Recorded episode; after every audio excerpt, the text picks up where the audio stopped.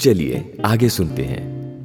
फिर उस दिन वो दोनों डिसाइड करते हैं कि आज शाम हम लोग बानो को ढूंढने नहीं निकलेंगे, सिर्फ एक प्ले देखने जाएंगे जो पास के ही कॉलेज में हो रहा था, शायद मन बहल जाए। प्ले को देखने के लिए खचाखच भीड़ थी और ये लोग अपनी सीट पकड़ कर बैठ जाते हैं। प्ले को लोकल कॉलेज ने ऑर्गेनाइज किया था तो स्टूडेंट्स की भीड़ बहुत थी।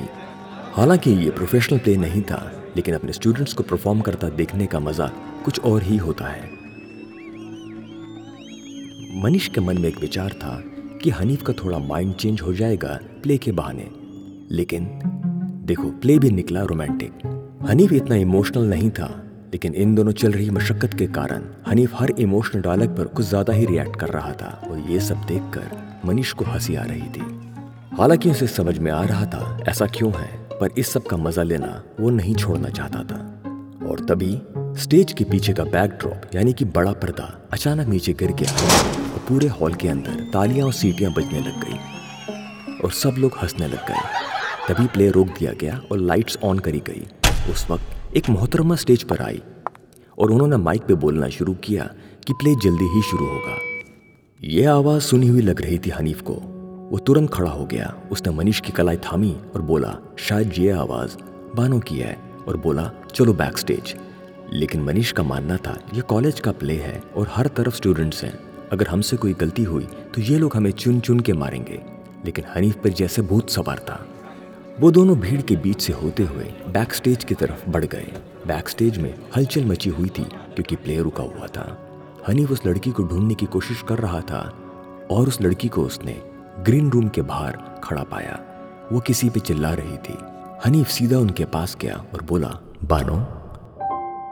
उस लड़की ने पलट के हनीफ की ओर देखा। हनीफ के चेहरे पे मुस्कुराहट थी क्योंकि लड़की बानो ही थी। उसने देखते ही हनीफ को पहचान लिया और हंस के बोली आपके जूते ठीक चल रहे हैं। हनीफ को उस दिन दुकान पे बहुत कुछ बोलना था, लेकिन आसपास का माहौल ठीक नहीं था। लेकिन आज उसका दिमाग ठिकाने पे था, तो उसने गहरी सांस लेके बानो को बोला मालूम है मैं आपको कई दिनों से ढूंढ रहा हूँ, मुझे आपसे कुछ बात करनी थी। लेकिन बानो को मजाक सूझ रहा था। वो बोली क्या डिस्काउंट देना भूल गए थे जो मैं मांग रही थी। हंस के हनीफ बोला आपसे कहना था कुछ, आप प्लीज़ प्ले के बाद मुझसे 2 पल बात करिएगा, अभी आप शायद बिजी हैं, मैं प्ले के बाद बाहर खड़ा मिलूंगा आपको। हनीफ और मनीष एक चौकीदार की तरह दरवाजे पे डटे रहते हैं क्योंकि ये मौका नहीं जाने देना चाहते थे। और प्ले के ख़त्म हो जाने के बाद जब ऑर्गेनाइज़र निकले तब बानो बाहर आई।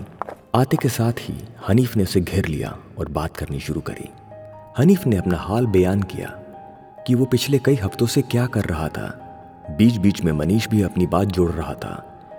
हनीफ और मनीष की बातें सुनकर बानो हंसती रही, लेकिन वो समझ रही थी कि हनीफ के ऊपर क्या गुजर रही है।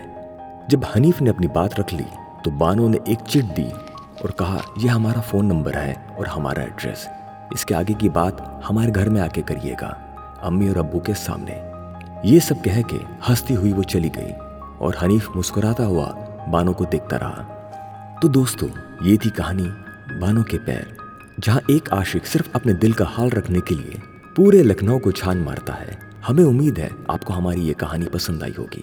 प्लीज़ लाइक, शेयर और सब्सक्राइब करें और अपना ध्यान रखें।